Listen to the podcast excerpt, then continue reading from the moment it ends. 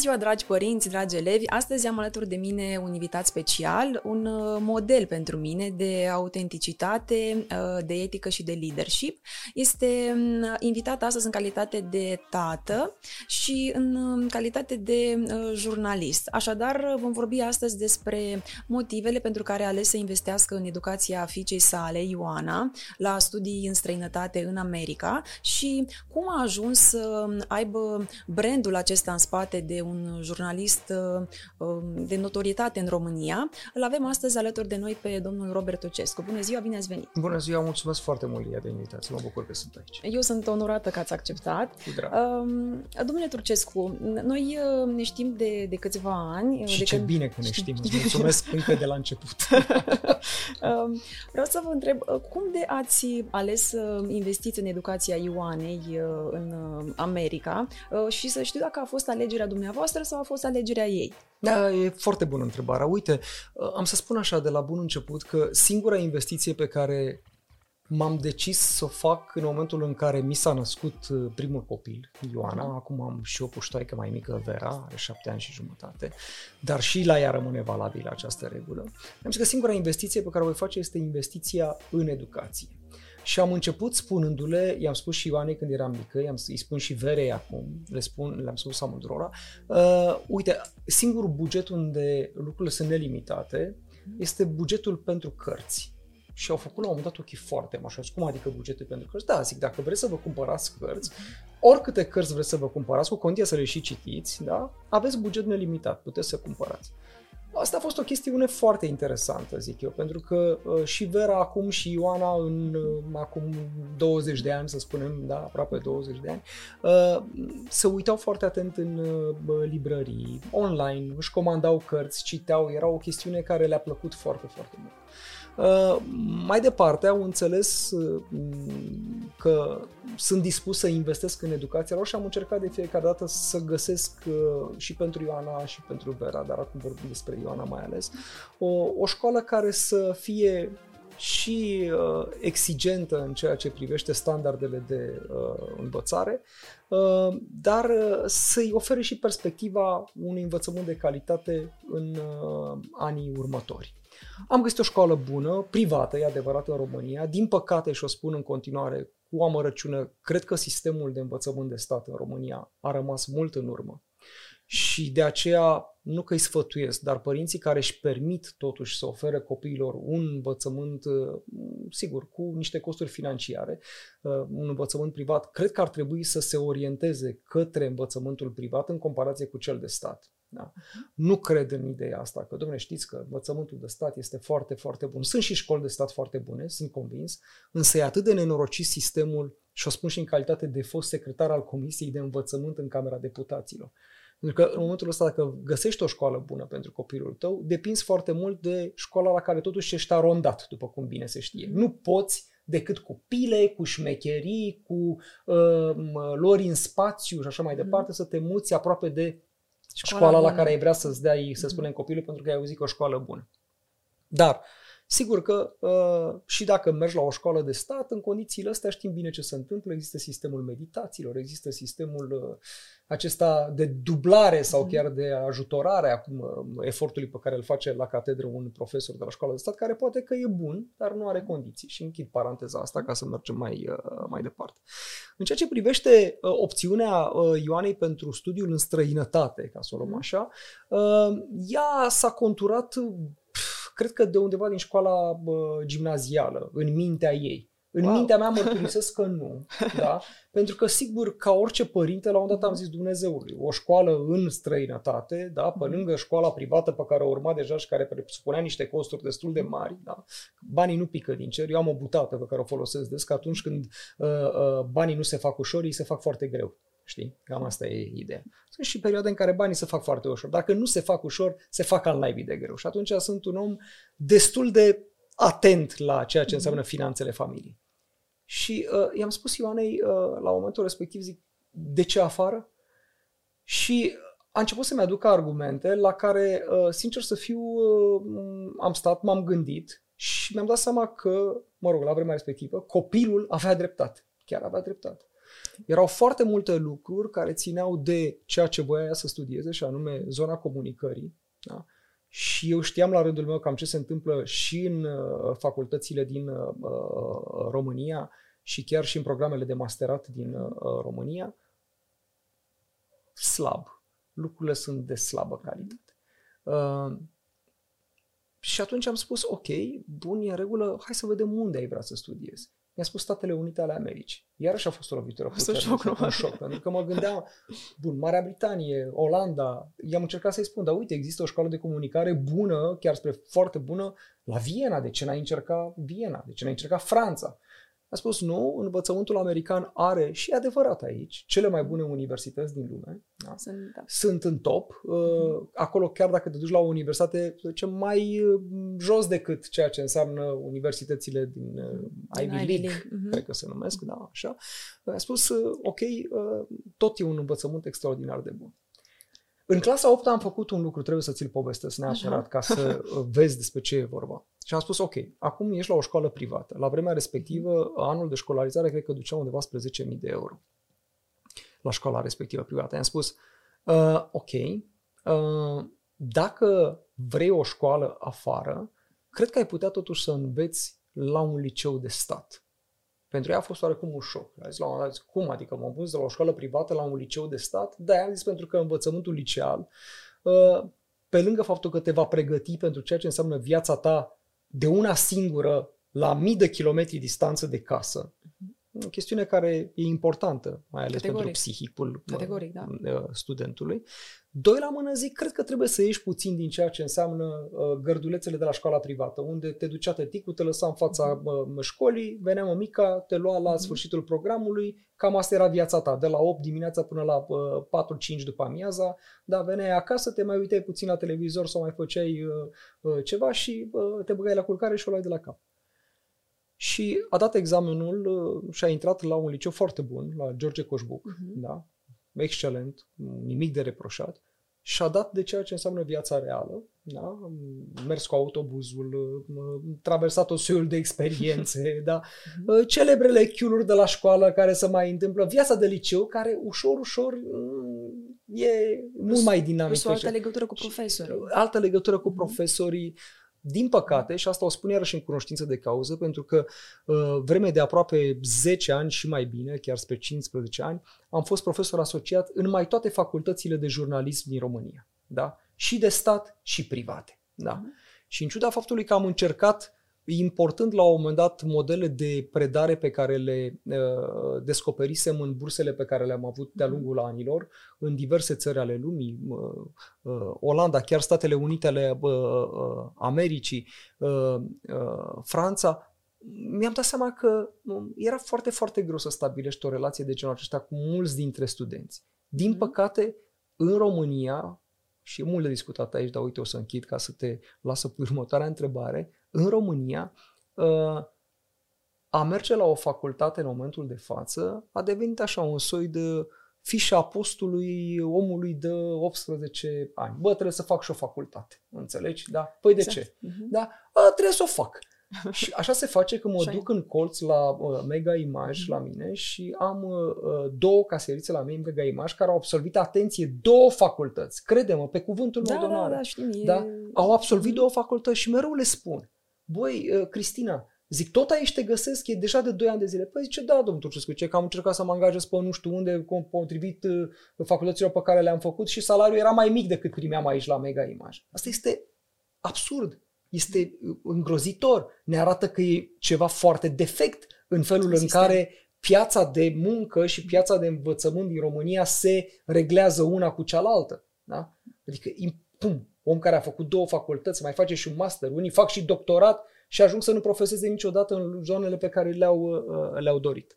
Deci, uh, revenind, totuși, uh, nu am un foarte mare merit, să zicem, în alegerea direcției America pe care a decis-o Ioana în urmă cu patru ani de zile, dar am un foarte mare merit, cred, și mi-l arog fără, fără probleme, Uh, în a o fi sprijinit foarte tare susțineți, în, exact. în chestiunea asta. Este tata, ok, mergem acolo. Dacă asta este ideea, da, uh, mergem acolo.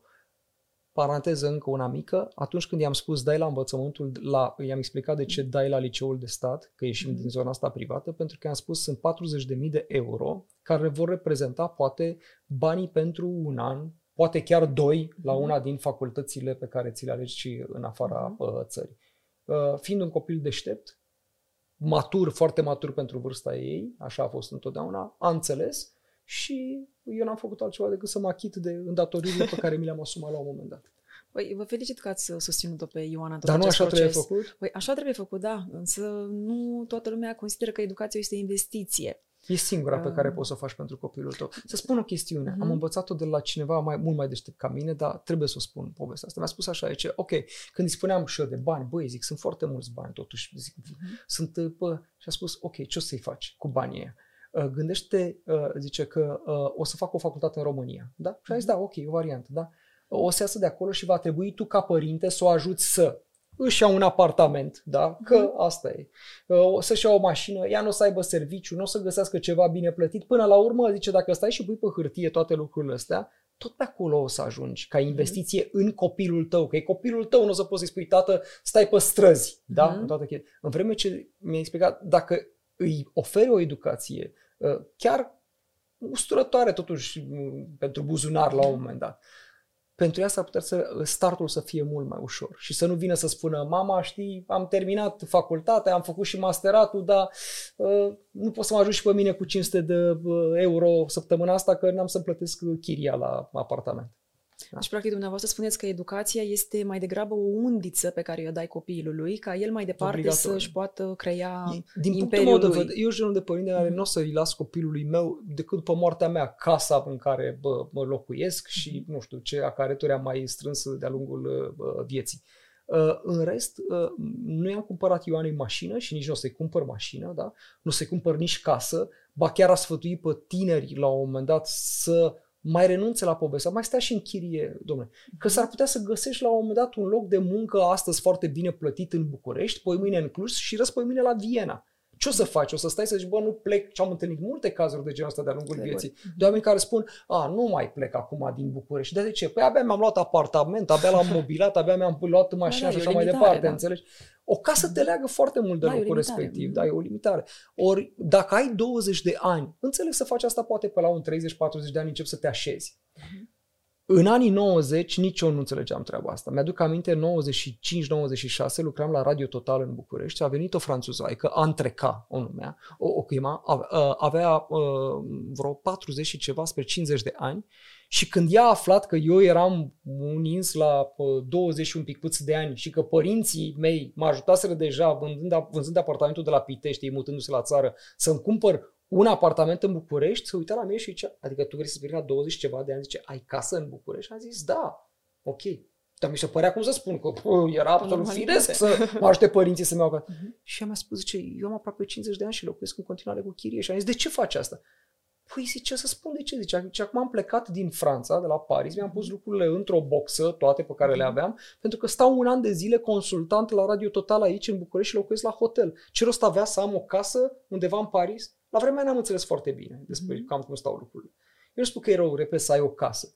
Dar la 20 de ani să investești într-o casă, într-o mașină foarte scumpă, când ai putea cu banii ăștia să câștigi niște experiențe de viață extraordinare. Mm-hmm. Da. Fie că te uh, perfecționezi în uh, meseria pe care o ai accesând alte cursuri, masterate, tot soiul de chestiuni, mm-hmm. dar poți să călătorești, dar poți să-ți iei la un moment dat niște joburi pe diverse meridiane tocmai pentru a înțelege lumea asta atât de spectaculoasă în care trăim și atât de diversă să fii un ins de 20 de ani și să visezi să-ți iei o, marele vis al vieții tale, să fie la să-ți iei un apartament în Berceni sau în uh, o mașină uh, la mâna a doua din Germania și să zici, mama, asta este realizarea vieții mele, mi se pare înfiorător, îngrozitor. Și să mai fie și părinți care să zică, da, muncim, de ce munciți?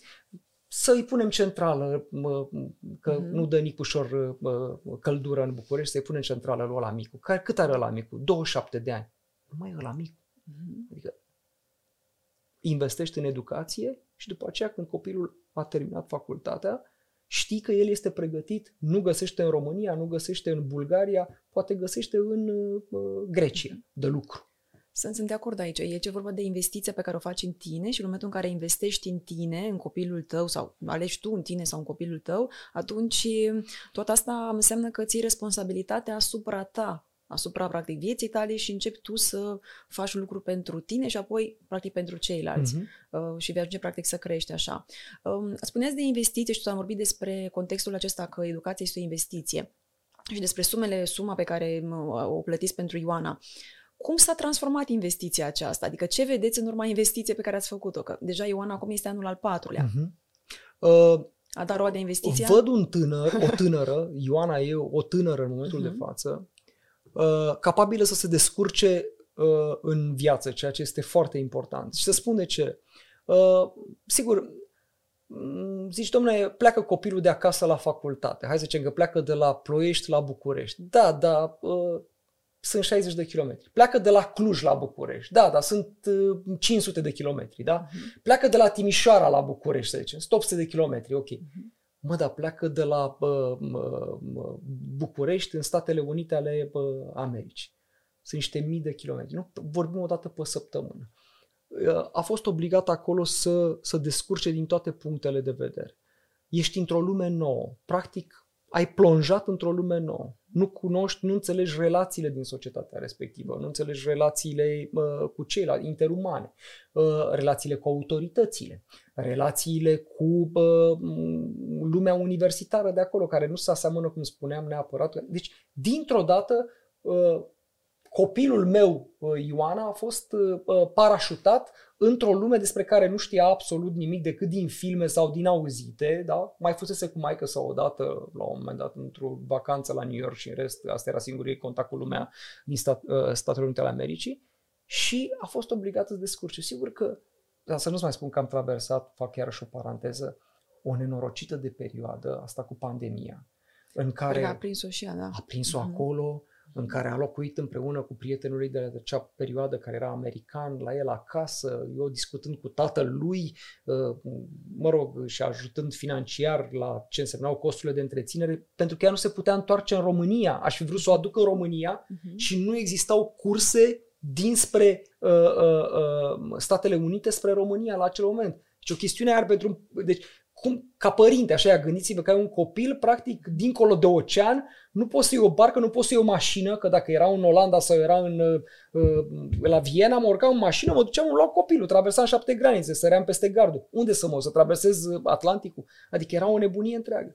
Și atunci, faptul că ea a reușit să, să răzbească prin toate aceste încercări, indiferent, unele mai mari, unele mai mici, că și-a făcut prieteni, că uh, a reușit, o spun iarăși, fără falsă uh, modestie, să fie printre cei mai buni studenți de, în momentul de față din uh, uh, Villanova University, Uh, chestiunea asta este pentru mine o, o, o facultate deloc ușoară, că e locul 20 în, Nu e o facultate e o ușoară, e o mhm. facultate, i-am muncit extraordinar de mult, a și trebuit să recupereze un semestru pentru că atunci cu pandemia a vrut să-și înghețe un an dar după aceea lucrurile s-au mai schimbat, a revenit în semestrul 2 și a trebuit să-și ia creditele în anul următor ca să poată să ajungă la nivelul celorlalți, deci am muncit, să uitau profesorii și spuneau, chiar vrei să faci asta, e un efort extraordinar de mare și a spunea da, pentru că vreau să recuperez acum rapid, nu ar, ar fi trebuit să mai facă încă un an dacă e așa.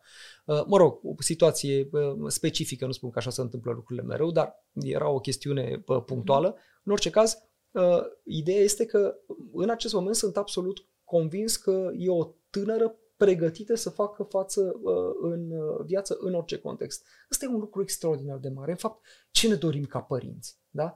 Ne dorim să știm că, mă rog, copiii noștri sunt sănătoși, asta este evident, da? nu vreau să rostesc truisme, dar din perspectivă profesională și din perspectiva omului pregătit pentru viață să știm că, păi, să descurcă. Da? Uh-huh.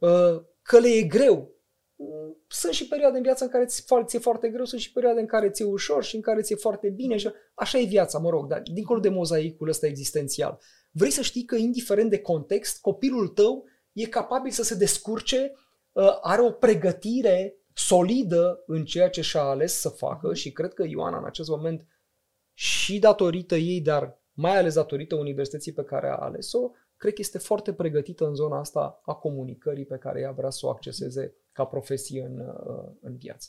Aici îmi spuneați înainte de, de a începe podcastul, îmi spuneați că ea are deja un canal uh, pe social media, că are, deci că ea deja, la ea deja se vede rezultatele da, investiției. Adică, da, mă, sunt realmente o să spun că ați investit, dar da. există deja rezultat la ea. Uh, ea întotdeauna a fost, uh, sigur, ca orice om din uh, noua generație, pasionată de ceea ce înseamnă zona asta a noilor mijloace de comunicare, new media, pornind de la rețele de socializare, la uh-huh și la un moment dat mi-a spus Facebook-ul nu e de viitor, la revedere, eu eram acolo, mi s-a părut că asta este alfa și omega comunicării în zona rețelelor de socializare mhm. Facebook. Ușor, ușor am migat spre Instagram, Instagram, acum, după care ce a făcut, ce n-a făcut, că la un moment dat m-am trezit cu o situație absolut uh, amuzantă. Uh, eram anul trecut în Grecia, după foarte multă vreme am făcut o vacanță așa împreună. Ai sai, tată, să mergem și noi o săptămână, da, și cu soră ta asta mică și cu a, mhm. să mergem în Grecia o săptămână. Bine, mergem în Grecia o săptămână. Și mergând uh, în Grecia, la un moment dat, s-a întâmplat o dată, după aia s-a întâmplat a doua oră, vreo 3, 4, 5 ori, la un moment dat, opreau niște tineri de mai mici, de vârstă mai mică, liceeni în special, și spuneau, tu ești eu-eu? Da, te știu de pe TikTok. Putem să facem o poză? Pentru mine asta a fost o chestiune, cum să spun, aproape, la un dat, șocantă, știi? Până acum am mărturisesc, dar nu o spun cu, cum să spun așa, cu, cum, să nu mă înțelegeți greșit. Da? Uh, mă oprea lumea pe mine pe stradă. Domnul Turcescu, da, facem și noi o fotografie. Sigur că da, facem o fotografie. Bună. Am avut așa un sentiment destul de ciudat, straniu, după care am fost foarte mândru de faptul că, uite, fica mea, ea a reușit să-și facă un cont pe TikTok în care mhm. are niște 100 și ceva de mii de uh, followers, da, de așa. Uh, a reușit să facă și un business din asta, da, are contracte, nu puține, înțeleg că n-am întrebat-o niciodată, păstrez această uh, uh, limită, care este uh, valoarea veniturilor ei lunare, să spunem, din mhm. contractele pe care le are, dar lucrează cu o agenție, deci e o chestie destul de serioasă, nu e o chestiune făcută după ureche uh-huh. și um, tot explică faptul că aici este zona în care se pot câștiga și bani, nu numai în plan individual, ci este important și pentru firme și nu vorbesc doar de TikTok și asta este cât se poate de clar în momentul de față. Uh, cine nu e în momentul de față în zona online, apropo de business, doar dacă vinzi arme nucleare sau altceva, nu există. Da, da nu există. Da, nu există. Deci orice ai face în momentul de față. Și dacă ai magazin pe stradă, covrigărie, tot trebuie să ai un site la un moment dat pe care să știe lumea unde e covrigăria ta. Uh, e într-adevăr o lume în plină dezvoltare uh, au început să se câștige bani frumoși și în România din, uh, din asta și cred că, într-adevăr, cel puțin pentru următorii 10, 15, 20 de ani, un tânăr care pornește bine pregătit în această zonă și nu o face doar după ureche sau pasager, așa de are el, uh, poate să-și facă realmente să aibă un, uh, un job, o meserie chiar în această uh, uh, zonă. Mai ales că a avea la ora asta 20 de ani Uh, e un avantaj extraordinar. Uh, te adaptezi mult mai ușor la acest tip de uh, new media. Da? Eu, ca jurnalist, când am intrat în redacție în 1993, făceam echipă și cu oameni care aveau 50 de ani și aveau 60 de ani. La urmă, urmă să scrii o știre, să o dai să o tipărești în ziar da? și mai târziu să faci o emisiune de radio sau de televiziune. Treaba asta s-a întâmplat deja de zeci de ani, poate chiar de sute de ani în cazul ziarelor. Da? Adică mecanismul era cam același. Nu conta că tu veneai și că aveai 20 de ani. Poate erai mai sprinten la mers după uh, știri. Da? Dar când venea vorba de scritură, mm. aveai multe de învățat realmente de la cei care uh, erau uh, uh, așezați deja în redacții. Mm. Adică să stai pe lângă un tip care știa să scrie o știre, mm. să dea un titlu, să scrie un subtitlu, să gineze, să nu știu ce. Mm. Acum lucrurile în ceea ce privește new media s-au schimbat. nou, da, Ai foarte mult de învățat tu la un 50 de ani, să spunem în cazul meu, de la oameni cum este fică mea și cum sunt mulți alți tineri care au conturi extraordinare, știu să producă un anume tip de content pentru mhm. această zonă. Deci înveți și uh, e, e, e un proces foarte uh, uh, interesant. Uh, Categoric, da. Din e. punctul ăsta de vedere, cred că a ales un drum, cred că a ales cel puțin până acum, un drum care e ofertant, ca să nu spun așa. Nu știu dacă este menit să ducă spre succes extraordinar, dar uh, este o poartă care s-a deschis, da? Uh-huh. O să deschide și de aici încolo, sigur, sunt multe direcții în care poți să o iei. Deci Sper investiția să... da roate. Deci investiția uh, să dea deja Nu roade. regret nimic. Și dacă n-ar fi, cum să spun, și dacă n-ar fi uh, să aleagă, să spunem, o zonă în care m- mm, să se ducă din ceea ce am învățat acum în facultate. Uh-huh. Să spunem că alege altceva. Mhm.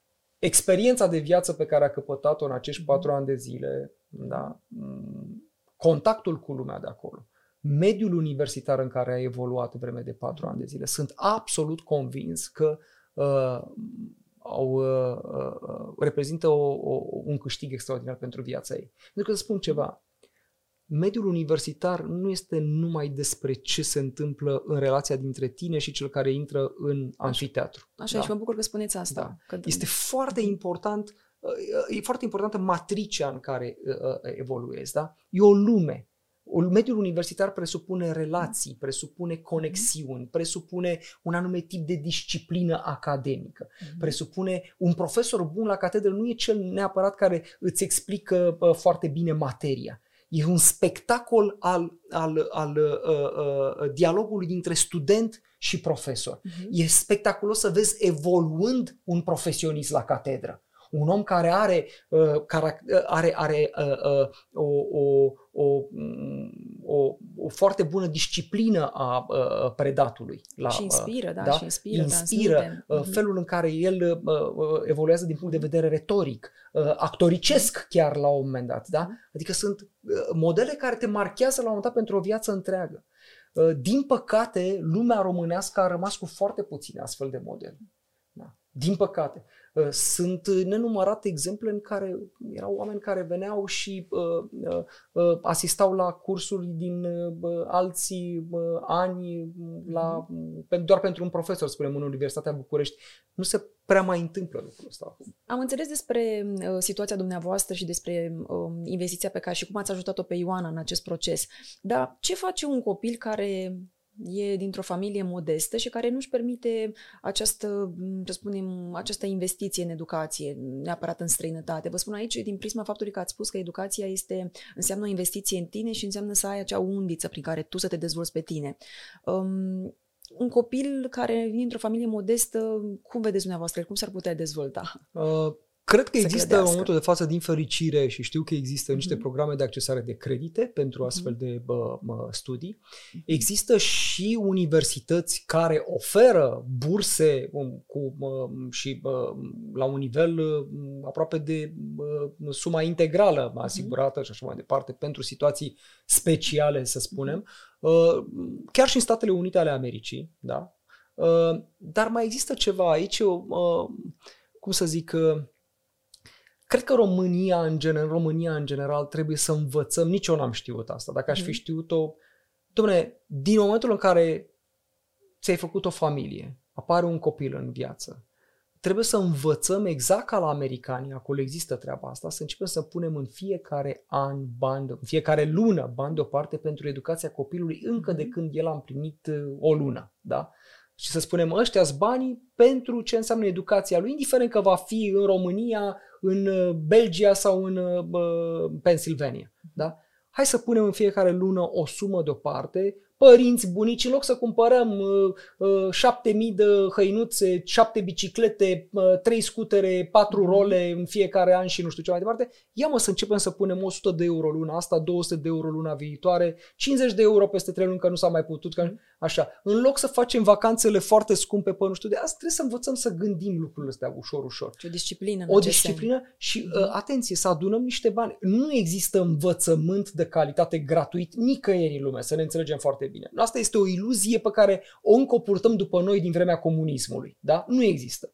Învățământul bun costă. Da? De altfel, tot ceea ce e de calitate trebuie să aibă un preț. Ceea ce este gratis fie este într-o zonă destul de gri, ca să zicem așa, mm-hmm. dar la un moment dat, fie este la un nivel, uh, în cel mai fericit caz mediu, de obicei uh, foarte jos. Păi da. știți că se și, se și spune, dacă nu plătești pentru ceea ce primești, atunci nu valori, nu da, pui valoare. Da, pe... că nu da, există da. nicio masă bă, mm-hmm. gratuită, ca să fie. Întotdeauna există un cost, ascuns sau... Dar mm-hmm. în ceea ce privește învățământul, repet, trebuie să plătești. Ne iluzionăm că ne ducem copiii la învățământul de stat care e gratuit. Gândiți-vă câți bani dăm ca părinți de fiecare dată pentru a-i uh, uh, învăța o limbă străină, pentru, sau chiar două, pentru a-i învăța uh, uh, mai târziu să treacă examenul de capacitate, pentru a-i duce să uh, prindă un examen bun la o uh, uh, facultate și așa mai departe. Și, în general, uh, din punctul meu de vedere, mi-am dorit să nu ne furăm singur căciul. Așa, am zis, da, domnule, ok, plătesc niște bani, vin eu de acasă la ora 4, părinte, după o zi întreagă de muncă să mă apuc să fac lecțiile cu copilul. Asta mi se pare o nebunie întreagă. Ce, domnule, trebuie să ajut copilul. Păi și dacă nu știu, da, mm-hmm. la un moment dat, sau nu mai știu, sau nu mai am chef, sau sunt obosit, sau așa, ce ajung, să-mi stresez eu copilul? Sau, da, mai bine mă duc, îl duc la o școală unde știu că sub supraveghere își face și temele, reușește să obțină și informațiile avizate, nu mai stau să-l duc la meditații că învață o limbă străină sau poate chiar două în școala aia, temeinic, nu așa? Adică pe aici ar trebui să se ajungă. Eu cred că, repet, e o iluzie că ne uh, uh, uh, ducem copiii la școli uh, uh, uh, gratuite se plătește. Și oricum, există un cost uh, și pentru școlile astea gratuite pe care îl achităm tot noi prin taxe și impozite și îl bagă statul în școlile respective prin bugetele Ministerului Educației, care sunt, din păcate, foarte mici. Că tot vorbiți de, de profesioniști, practic. Nu să spuneți că să vă duceți copilul la un uh, profesionist, da. la o școală, o școală privată.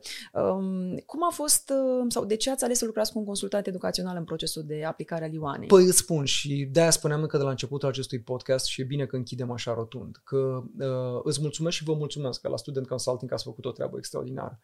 Mai oameni buni, și pentru noi părinți la un moment dat, când vine vorba de studiul uh, în străinătate pentru copii, mm-hmm. se deschide o lume nebună, o lume oarecum birocratică, un hățiș, în mm-hmm. care vine vorba de felul în care uh, trebuie să știi să comunici cu respectiva universitate. Nu e le trimiți un mail și spui, fică mea vrea să studieze acolo, așa cum facem. Ea zice, ține ce să te unde, în ce contrimitem bani. Da? Uh-huh. Spre exemplu, pentru Statele Unite ale Americii, cazul, da. da, pentru Statele Unite ale Americii, deci n-am completat în fața fiscului din România niciodată mă, atâtea uh, documente în legătură cu cât câștig, cât a trebuit să, pentru prima oară în viață, că la început m-am enervat, dar după aceea în anii care au urmat, mi-am zis că a fost un exercițiu foarte bun. Sunt acolo rubrici în care ți se cere să scrii cât plătești pentru, uh, hai să zicem, uh, chestiunile domestice, de genul mm-hmm. Pastă de dinți, mm-hmm. săpun, cu mai departe, în fiecare an, să estimezi tu, să dai o sumă.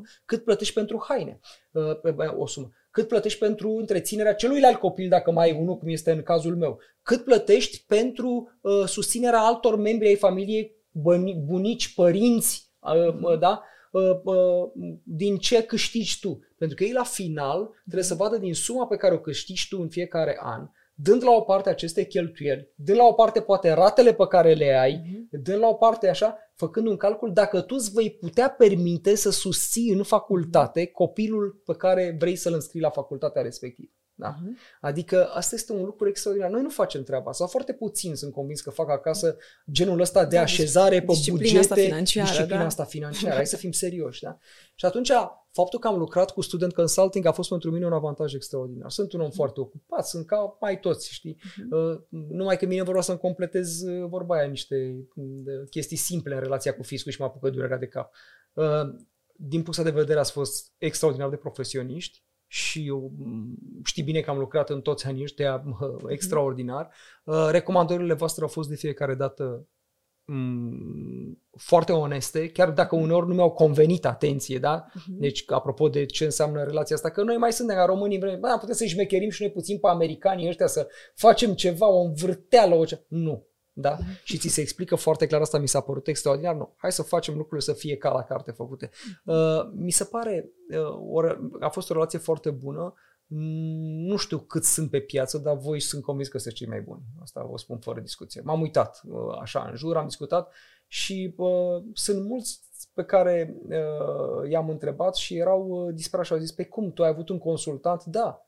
Păi zic, mm-hmm. sigur că Uh, poți să faci la un moment dat, dacă te străduiești așa vreo șase luni, și singur tot acest hățiș uh, birocratic. Dar de ce să-ți complici existența dacă poți să faci lucrul ăsta, să lucrezi cu profesioniști? Este lucru pe care, cum să spun, l-am învățat de-a lungul mă, anilor. Când vrei să-ți iasă o treabă bună, apelează la un om care știe a calea, știe drumul, a făcut deja lucrurile astea. Exact. Uh, deci, din punctul de vedere, recomand tuturor să lucreze cu consultanții în această zonă, pentru că lucrurile devin mult mai, uh, mult, mult mai clare. Simple, mult mai mhm. clare. Da, aici, apropo, vă mulțumim pentru, pentru cuvinte, cuvintele frumoase și... Dar să știi că nu, poate a sunat la un moment dat ușor exagerat că uh, nu v-am lăudat. Eu am uh-huh. povestit o relație, pur și simplu, care mi s-a părut foarte, foarte bună. Deci, uh-huh. sunteți, sunteți foarte profi. Asta e un lucru pe care eu îl admir de fiecare dată. Mă bucur că a fost relația dumneavoastră mm-hmm. așa cu oamenii din birou. Cum, uh, cum te-a ajutat? Ce, adică ce, ce ajutor ai avut de la, de la Studio Consulting la momentul respectiv și cum a fost procesul de colaborare? Da, uh, mi-am mereu cu drag de perioada asta pentru că eram foarte pierdută și foarte uh, stresată și foarte emotivă, pentru că nu știam ce se întâmplă. Mi se părea că eram foarte singură înainte, înainte să încep consultanța și cu student consulting și să știi că uneori mă mai uit pe mail-urile de la tine, pentru că încă am adresa de mail și văd acolo cum scriei tu fiecare mail și erai foarte caldă și drăguță, hei, uite, ai primit răspunsul de la facultatea asta, să te uiți, te rog, pe portal. Adică mereu eram într-o constantă comunicare și nu mi-am dat seama cât de important a fost asta până când i-am văzut pe alții care săracii se chinuiau și ziceau, băi, nu știu ce să fac, nu știu ce să fac, sunt pierdut, sunt pierdut. Și eu m-am gândit că am avut un support system cu voi care a fost, efectiv, puteam să dau mail oricând și să zic, hei, am nevoie de asta neapărat, te rog frumos, ajută-mă, nu știu ce să fac, nu știu cum să fac chestia asta, întotdeauna am fost ajutată. Ce aș vrea să vă întreb pe final este ce ar avea nevoie un, un tânăr, un licean, care se uită la dumneavoastră și ar dori să vă ia ca exemplu într-o carieră de jurnalism? Pentru că dumneavoastră ați început, care v-ați început cariera destul de devreme, de la 19 ani. Că ce ați avut, să fie două întrebări aici, ce ați avut la 19 ani? De unde a fost drive-ul și ambiția? Adică ce v-a mânat în tot uh, pasiunea asta? Nu știu, o să spun sincer, uh, de unde a venit. Uh, există momente în viață în care pur și simplu se întâmplă, dar ce vreau să spun pentru cei care ne ascultă acum Așa. foarte rapid, orice ar vrea să aleagă să facă, uh-huh. jurnalism sau uh, agricultură, uh-huh. să pornească cu o singură idee, că uh, trebuie să iubească foarte mult ceea ce fac, pentru că uh, se vor trezi în fiecare dimineață și vor trebui să facă acel lucru vreme de zeci de ani. Da? Dacă te trezești dimineața și te gândești, ah, iar trebuie să mă duc la serviciu, da, și îți dai o palmă pe frunte. Și treaba asta se întâmplă odată, de 9, de 90 de ori, de 99 de mii de ori, la mm-hmm. da, ă, ajungi să-ți urăști propria existență. Deci, indiferent ce ar face, da, să se gândească să facă ceea ce iubesc și să aibă încredere că vor reuși. Poate părinții și în jurul lor, că așa s-a întâmplat și la mine acasă, le vor spune, e o meserie din care o să mor de foame, nu o să se poată. Nu e adevărat. Performanța într-un domeniu vine doar dacă iubești realmente acel domeniu. Și asta însemnând că te dedici lui, uh, muncești, înveți și așa mai departe. Da? Eu nu știu dacă sunt neapărat un model decât din acest punct de vedere. Mi-am iubit și îmi iubesc foarte mult această uh, meserie. Am mai încercat și alte zone de-a lungul uh, timpului, inclusiv zona politică m-am întors la ceea ce înseamnă comunicarea, jurnalismul, pentru că, de fapt, asta este viața mea, e ceea ce am iubit de la 19 ani, poate chiar mai devreme. Prima revistă am scos undeva pe la 16 ani în uh, Piteștiul uh, natal. Dar uh, e, uh, e o zonă pe care am iubit-o de fe- uh, cu toată ființa mea. Da? Cu tot ce a însemnat și partea mai frumoasă și partea mai urâtă a acestei uh, meserii până uh, acum. Deci, indiferent ce ar face, să aleagă un drum cu uh, această idee în minte. Băi, ce îmi place să fac? Să fac uh, uh, agricultură. Da, nene. Hai. Agricultură, dar făcută în fiecare zi cu mare dragoste pentru zona respectivă. Ce îmi place să fac? Actorie. O să mor de foame ca actor, sunt un milion de actori. Nu. Pleci la pe ideea că voi fi cel mai bun actor din această lume și uh, de pe pământ și de la Hollywood și de la uh, buftea, de oriunde, dar voi fi extraordinar, voi excela în domeniul meu. Vreau să fiu numărul unu. De fapt, în orice meserie, cam asta e ținta, știi, să fii numărul unu. Deci e vorba de încredere, să pleci la drum cu da. încredere Și dacă ai alături pasiune. de tine și părinții care să te mm-hmm. susțină, și niște profesioniști, niște oameni care să fie un soi de, de sprijinitori, așa, unii mhm. din umbră, alții mm-hmm. luându-te de braț, asta este minunat. Cred că pentru un părinte, și asta o, o, mi-o aduc aminte din, din relația pe care am avut-o cu mama mea, uh, atât de mult a contat sprijinul ei. Sigur, necantitatea era un pic mai sceptic, mai asta, cum spuneam, nu e o meserie de care să trăiești, e ziarist, așa. Da, toți ziariștii pe care îi cunosc, eu sunt bețivi și bolnavi și nu știu ce îmi spunea la vremea respectivă. Uh, mama a spus, îți place asta foarte mult? Da. Hai să mergem pe drumul ăsta. Este extraordinar de important. Să ai alături de tine un părinte care să vină să spună, hai, te ajut, te sprijin cât pot de mult eu, da? așa, să-ți urmezi, să-ți urmezi uh, visul. Și asta e valabil și pentru părinții care au posibilități financiare și mai ales și pentru cei care nu au posibilități financiare. Mm. Uh, Doamne, faceți un credit, asta este, dă-l naibii de uh, automobil, nu-l mai schimbați, uh, dă, asta e, ne mutăm de la trei camere ca părinți la două dacă e nevoie la un moment dat. Da? Copilul trebuie sprijinit, ajutat să aibă drumul acesta uh, deschis către uh, un învățământ de bună calitate. Uh, e singura mhm. investiție pe care o puteți face care dă roade uh, chiar foarte rapid. Chiar foarte rapid. Da. Deci este foarte important și sprijinul, adică tu odată ca elev să ai încredere în tine da. și să ai viziunea că da, reușești, să mergi cu... Sprijinul moral uh, din partea moral, părinților, și foarte moral important. Din partea și sigur, părinților. părinții vin și cu acest sprijin acest... financiar, că ăsta sigur, este rolul părintelui mm-hmm. la un mhm. moment dat, să sprijine inclusiv financiar mm-hmm. copiii. Sprijinul, mi-a, mi-a plăcut că ați menționat și de sprijinul moral, pentru că și eu, la rândul meu, sunt un produs al, în primul rând, al tot al sprijinului moral, dacă stau să da, mă da. gândesc, da. pentru că am auzit de mică, auzeam că tu poți. Da.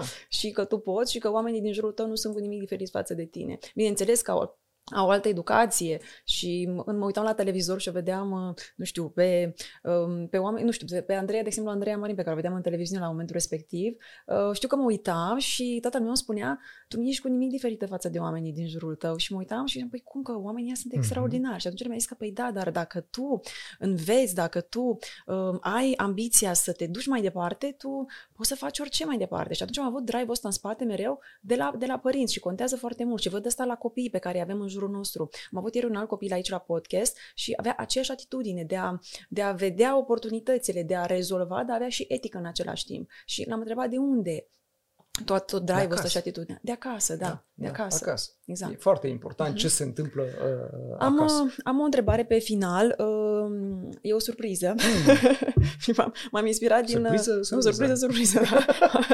Da. m- m-am inspirat din uh, podcastul, din podcastul, din uh, emisiunea dumneavoastră, uh, pentru care ați fost uh, cunoscut, adică foarte cunoscut. Bilalbă, de, de, neagră, da, da, da. da, așa, da. nu am o bilarbă și o bilă neagră. Da. Eu uh, am adus uh, sub forma mea, l-am particularizat sub forma mea și m-am dus, uh, m-am dus uh, E una, v-am adus două inimi. Avem așa, e testul de sinceritate, da, dar e, e, o inimă, e o inimă goală și o inimă practic plină. Și e o întrebare la care nu o să vă așteptați. Mm. E, aș vrea să vă întreb, uh, pentru că aveți, aveți două fete și, de exemplu, și eu am fost în familie, sunt eu și fratele meu și um, mereu uh, îi tachinăm pe părinții noștri să întrebăm uh, pe, cine, iubești, pe cine mai iubești mai mult. Da. și aș vrea să vă întreb pe dumneavoastră, dumneavoastră dintre cele două fete pe care le aveți, pe cine iubiți mai mult?